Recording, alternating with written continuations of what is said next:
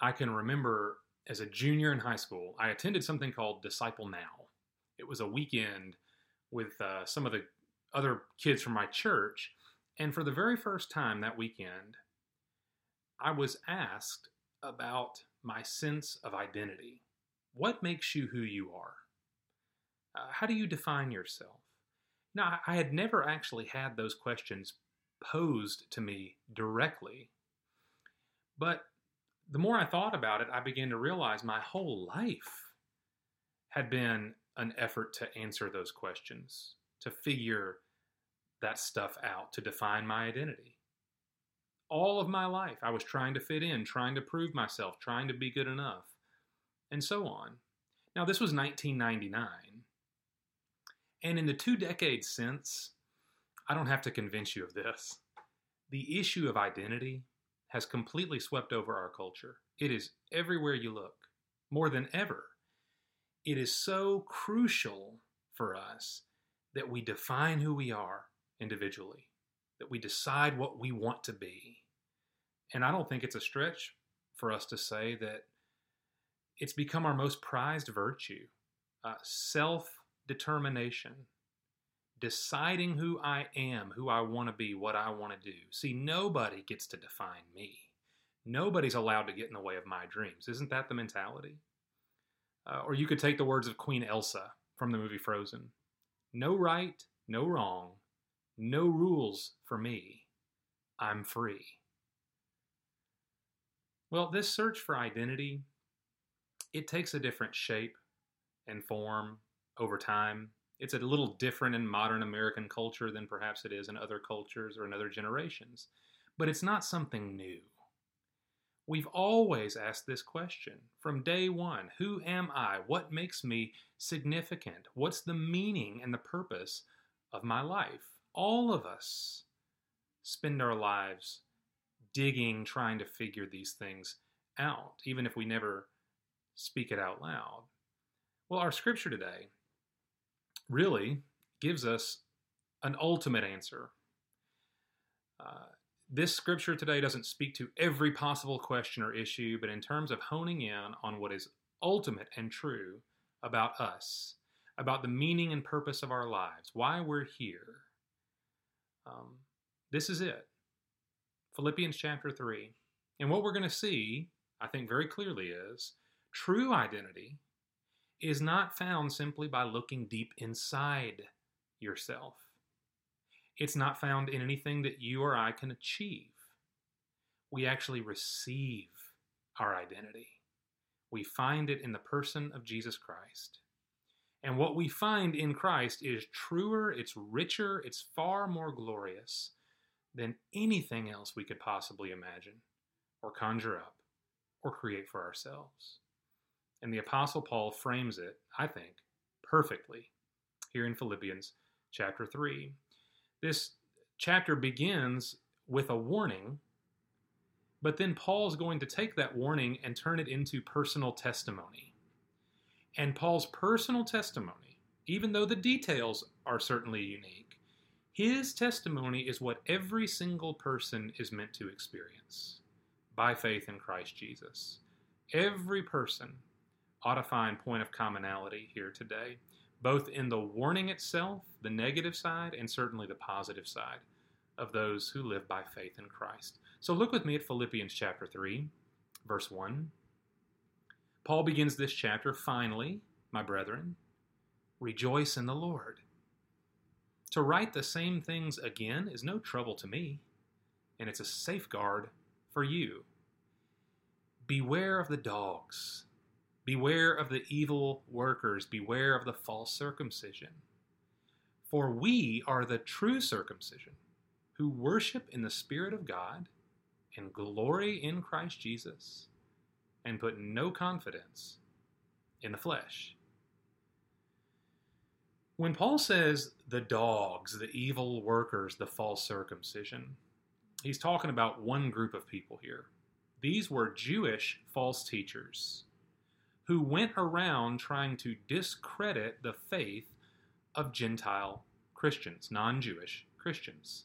And their message was sure, you have faith in Jesus, but you're not really one of God's chosen people. You'll always be on the outside looking in unless you make yourself like us. Unless you make yourself more Jewish, unless you get circumcised and observe our feasts and our temple worship and, and the cleanliness codes and all the rest. God will not truly accept you because you're not really one of His people. You need faith in Christ, plus, you need to come over to our side and be like we are. Now, does that sound right? We can see how it would be tempting. Jesus was Jewish, the apostles were Jewish.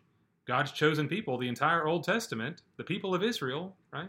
It's a very intoxicating thought that if God's really going to accept me, I'm going to have to become more like that. But Paul turns the tables here. He says, No way. We are the true circumcision. We are the real thing. Why? What makes us the real thing? Because we worship in the Spirit of God and glory in Christ Jesus and put no confidence in the flesh. See, what makes us God's children has nothing to do with us. It has everything to do with faith in Christ and the indwelling Spirit of God. Why, Paul says, would we go back to a system of self determination if we have already received God's grace in full as a free gift? Why would we ever take the good news of the gospel and sour it by adding our own good works to it? God doesn't need that. He has saved us by grace. Now, you can read Paul's letter to the Galatians to get a much fuller argument on this. But very simply, he's telling us anyone who tries to disturb your faith by trying to add human works into it, these people are putting their confidence, their trust, in the wrong place. And in this case, Paul says these people are not well meaning, they're trying to ruin you. Now, right there, verses 1 through 3, it seems like Paul has made his point just fine. Don't fall for this. But what comes next is the stuff that has changed my life, truly. This scripture, going on 20 years now, continues to change my life. This is Paul's own personal testimony how he went from the old way of self determination to the new and true way of salvation. So look with me at Philippians 3, verse 4. Although, he says, I myself might have confidence even in the flesh. If anyone has else has a mind to put confidence in the flesh, I far more. Circumcised the eighth day of the nation of Israel, of the tribe of Benjamin, a Hebrew of Hebrews. As to the law, a Pharisee. As to zeal, a persecutor of the church. As to the righteousness which is in the law, found blameless. Uh, this is a this is a picture of Paul's former life. And he gives it to us to make a point. These false teachers are trying to make you jump through all the old religious hoops in order to make yourself truly acceptable to God. But I've jumped through them all, Paul tells us. No one has a better religious pedigree than me. No one has worked harder for God's approval than I have. So here's my resume. Here are the things that once gave me my identity. Here are the things I used to place my confidence in. And we see the list circumcised the eighth day of the nation of Israel, of the tribe of Benjamin, a Hebrew of Hebrews. This is Paul's way of saying, I was born right smack dab in the center of God's chosen people. Pure bred, pure blooded. I came from the perfect stock. My grandpa was one of the founding members of the country club. I mean, that's what he's saying in essence. I had all the right advantages from birth, but more than that. As to the law, a Pharisee. As to zeal, a persecutor of the church. As to the righteousness which is in the law, found blameless. So Paul didn't rest on his pedigree. He says, I outworked everybody. No one was more passionate than. No one studied harder than me. No one could pin me down and discredit me and find fault with me. Uh, Paul is saying, I checked all the right boxes. I met all the requirements. If a person can earn God's approval through religious pedigree and religious activity, then Paul would have been the poster child. He had it all. Is, is, is Paul being arrogant to tell us these things? I mean, what's he doing in these verses? Why tell us this? Well, it would be one thing for Paul to stop back in verse 3 and say, What these false teachers are telling you, it's all a dead end. He can say that. But it's another thing for Paul to come around and say, I came to this dead end personally. It's not just theory I'm giving you here. I've been there, I've done it. And that's what sets up the amazing contrast beginning in verse 7. Paul says, But whatever things were gain to me, everything I built my life on, my pedigree, my achievements, my respectability, my status, those things I have counted as loss for the sake of Christ. What was once my gain, what was once to my profit, to my advantage, I now consider loss, detriment, because of Jesus. Uh, y'all, a complete reversal has taken place. But there's more. Verse 8 more than that. I count all things to be loss in view of the surpassing value of knowing Christ Jesus my Lord, for whom I have suffered the loss of all things, and count them but rubbish, so that I may gain Christ and may be found in him. This is a stunning progression right here. I consider all things to be lost. We see that? Not just my own things, verse 4, but everything. Everything is loss in view of the surpassing value of knowing Christ Jesus my Lord. Now, I used to read this and think, oh, so Paul's old life was good, but now he has Jesus, so it's even better. That's how the, the scripture used to read to me. Um, he used to value A the most, but now he's discovered B, and he values B more. But y'all, that does not get to the heart of what Paul is actually saying here. Not at all. It is much deeper than that. Paul doesn't say, yeah, I was doing just fine but then I traded up for something better. I upgraded. That is not what the scripture says. No, he's talking about a, a, totally new and different category. In view of the surpassing greatness of knowing Christ, Paul says everything else, everything else is loss. Remember these famous words that came from the mouth of Jesus what does it profit a man if he gains the whole world and yet loses his own soul? Do we remember that? This is the same principle. This is what Paul is echoing in Philippians 3. Paul is saying that for me to gain every single advantage, every single blessing, every single good thing that the world has to offer, if I gained it all, in the end, it would be a net loss without Jesus. If you give me every possible good thing there is, minus Jesus, Paul says, I will have lost everything. I will have gained nothing.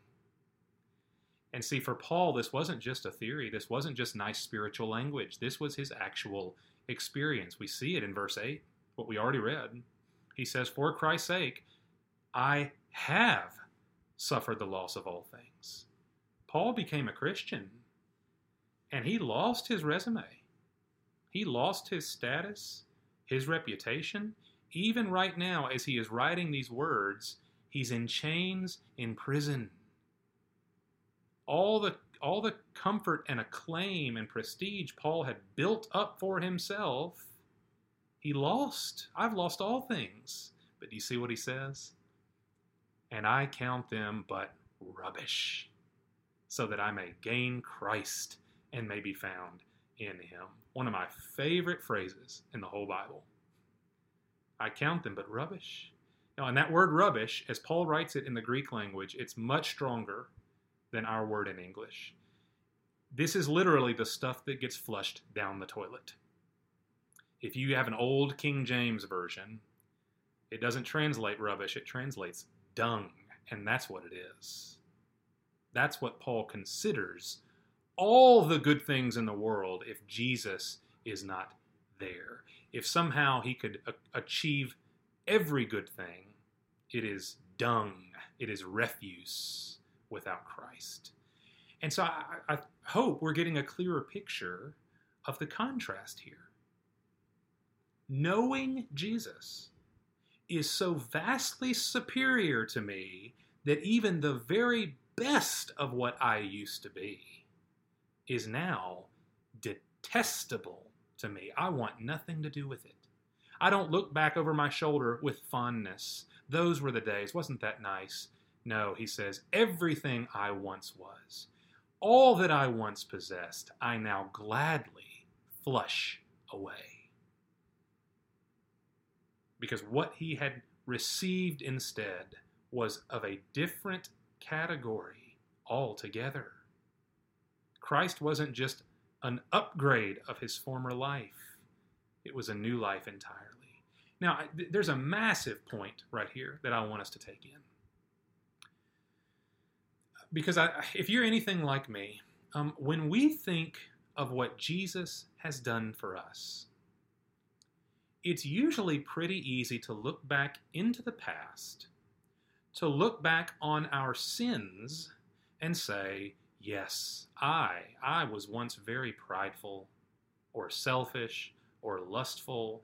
I used to lie. I used to do drugs and so on. Whatever you fill in your own blanks to be, whatever you knew of your former sinful lifestyle that Jesus rescued you out of, right?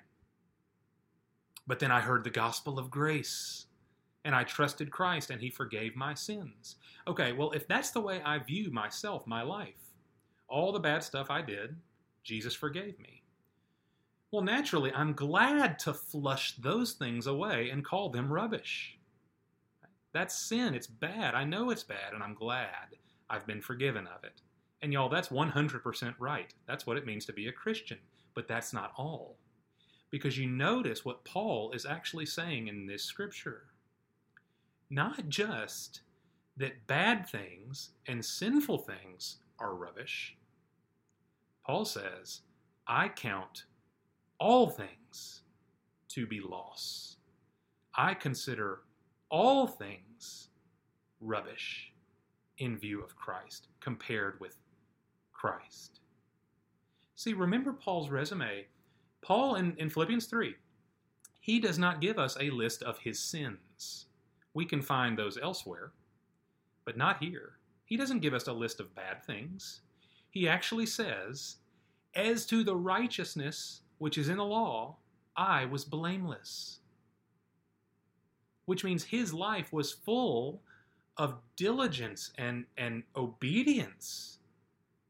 Nobody could pin him down and say, Here, you missed it. No, he says, you, you could not find fault in me, at least not outwardly. His life was full of what we would consider good, moral, right things. But now, he says, it's all rubbish. How do we make sense of that?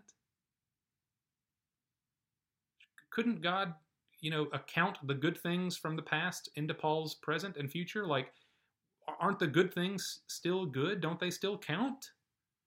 No, look at what verse 9 says. Not that the good things were not good, but that was not true righteousness. You see in verse 9, Paul says, I am now found in Christ, not having a righteousness of my own derived from the law, but that which is through faith in Christ, the righteousness which comes from God on the basis of faith. See, Paul Paul did not wake up one morning in a ditch, his life a total wreck, and he looked at his sin and said, I need Jesus. Um, he was on the top rung of the ladder. Paul was not down in the ditch. He was he was at the top. He was a good religious man. But then he came to realize through the intervening grace of Jesus, Paul came to realize there is no such thing as self righteousness.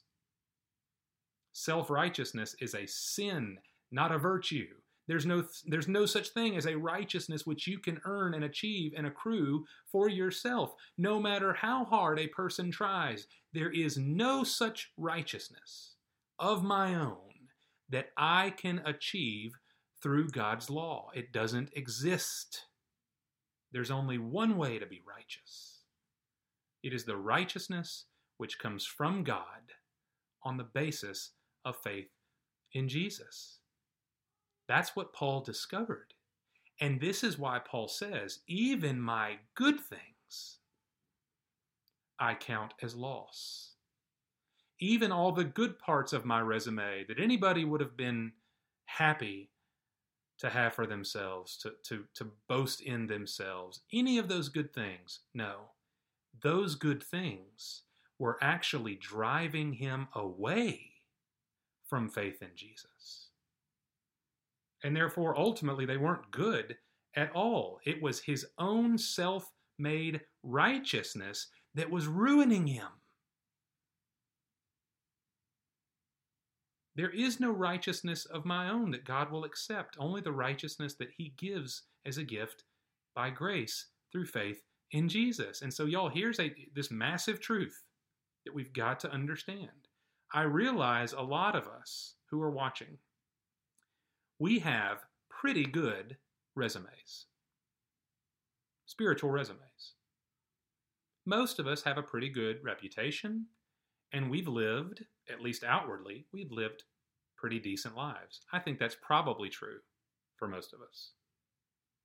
And so we're prone to think, I'm prone to think, well, all I really need from God is just a little trim. Just a little pruning away of some, some things to shape me up. Because otherwise, I'm pretty good. But do you see what Paul is saying? Jesus doesn't come in and prune the old tree. He uproots us entirely. That's what it means to be saved. You don't get dressed up because you were good enough almost, and God just needed a little uh, to offer a little help. No, He uproots us entirely. He must save us and make us new because even our good things are rubbish in view of His true righteousness, which must be given to us. And He delights to give to us as a free gift by faith. If any of us think we are good with God because of our own goodness, Paul's words are here to shatter that false identity and to reveal the true way of salvation. There is no such thing as a righteousness of my own. Only what God delights to give me by faith in His Son. God must save the bad people, and God must save the good people too. Only by His righteousness can we be saved. And so, for some of us, we need to hear that message because we don't think of ourselves as all that bad. But Paul, who was the best of all of us, came to recognize I cannot live by my own righteousness, but only that which is given to me by a gracious God. And that is good news. Now look at Paul ends look at how Paul ends his thought here. It's, it's Uh, it's beautiful, and we're going to really look at it more next week. But verse 10, he says, That I may know Christ and the power of his resurrection and the fellowship of his sufferings, being conformed to his death, in order that I may attain to the resurrection from the dead.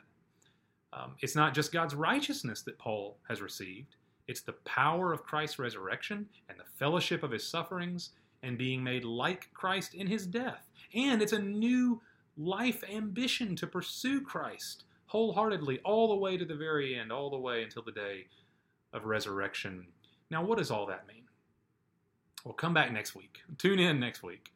Um, we're going to go into much more detail about these final two verses because they lead into what comes next as well. But here's why I included this today, even though we're not going to discuss it. Uh, just look again at the beginning of verse 10 that I may know him. That's Paul's delight, that's Paul's purpose, that's his goal, that I may know Christ. Everything Paul says after that in verses 10 and 11 is merely an extension of that little phrase that I may know him. Paul's identity, y'all, is built on this little phrase that I may know Christ. And you recall in verse 8, I count all things to be loss in view of the surpassing value of knowing Christ Jesus my Lord. Not just believing in Jesus, not just receiving good things from Jesus, but knowing Jesus. Um, you see, but basically, all religions say that God, if they call him God, whatever they may call God, God is creator, and God is ruler, and God is judge. God gives laws, and then God punishes us or rewards us accordingly. Right? Most religions agree on some form of that but only in the person of Jesus Christ do we discover the one true God who actually delights to know us intimately. He doesn't just preside over the creation, He doesn't just rule and reign and judge and pass down laws and then make judgments accordingly. God doesn't hide from us because we're unworthy of Him. He doesn't remain aloof from his creation because he's too holy to touch what he's made. No, God reveals himself to us in sending his Son for us that we may know him, that we may trust him, that we may experience union with him forever. What kind of God would do that? The one true God has made himself known and has delighted to know us. Y'all, every single one of us wants the same thing that Paul wanted an identity that is strong and fulfilling and lasting and significant. I don't know anybody who just doesn't care. We all want a sense of self that is meaningful, right?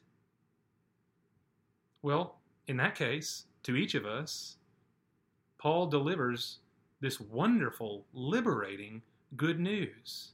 It's good news theologically, it's true because the Bible says so, but it's also what Paul himself knew from experience. He lived it.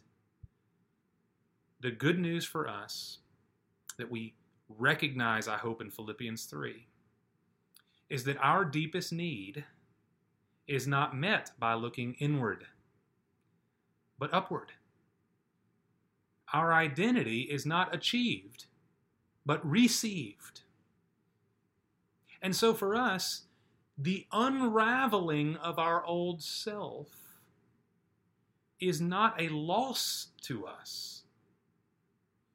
If we lose our sense of achievement, of pedigree, of whatever else we may build our sense of identity upon, if we lose it, then we can rejoice in that loss because it's no loss at all. Because in its place we receive immeasurable gain, surpassing greatness.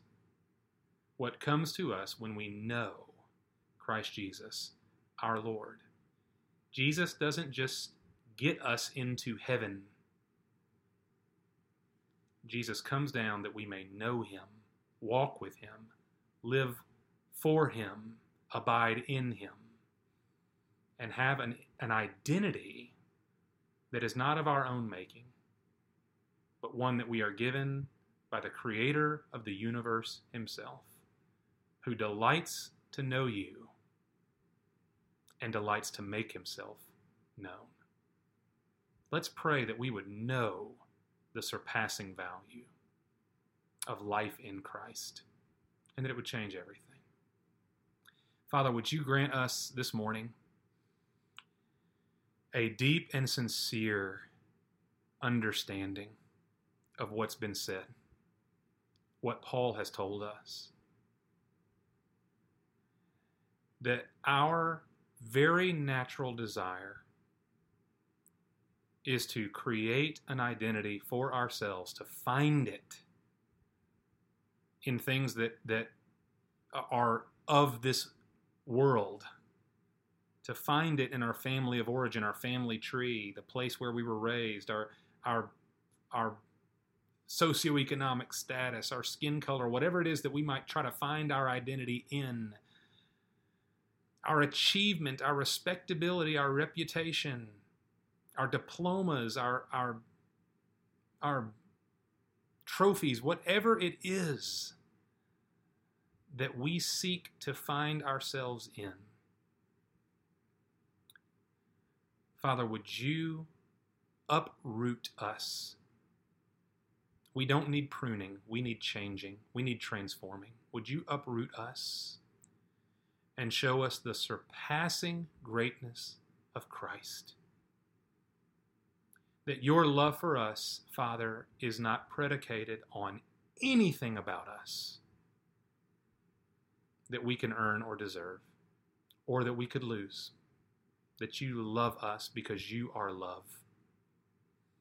And Lord, that your mercy toward us is not greater or less based on our worthiness, but that you have had infinite mercy on even the worst of our transgressions. Lord, whether we were at the top of the ladder or in the bottom of the ditch, it didn't matter. Your mercy came to us through Jesus Christ, and we need your righteousness. Thank you, Father, that you have delighted to give it. Let us receive it. Let us trust in a Savior. That we might, like Paul, say, I have no righteousness of my own, but that which is through faith in Christ, that I may know him. Lord, would you give us no greater joy, no greater sense of who we are and why we're here than that right there. Uh, Father, I, for me, for many of us, we need a new category. We don't need just a little adjustment.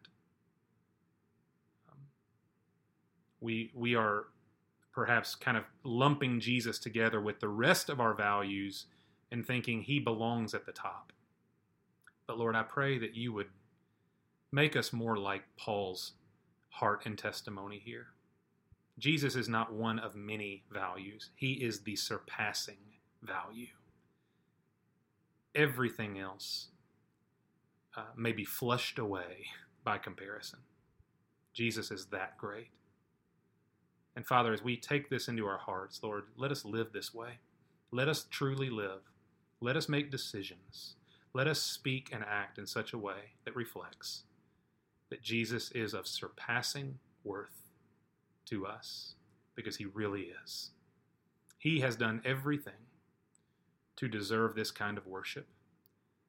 He is in very nature God. There's nothing about Jesus that we can shrink down and diminish. He is everything. Father, would you help us in our hearts to treat him as he deserves? and to find the immeasurable joy that comes with knowing Christ. And it's in His name we ask it together. Amen.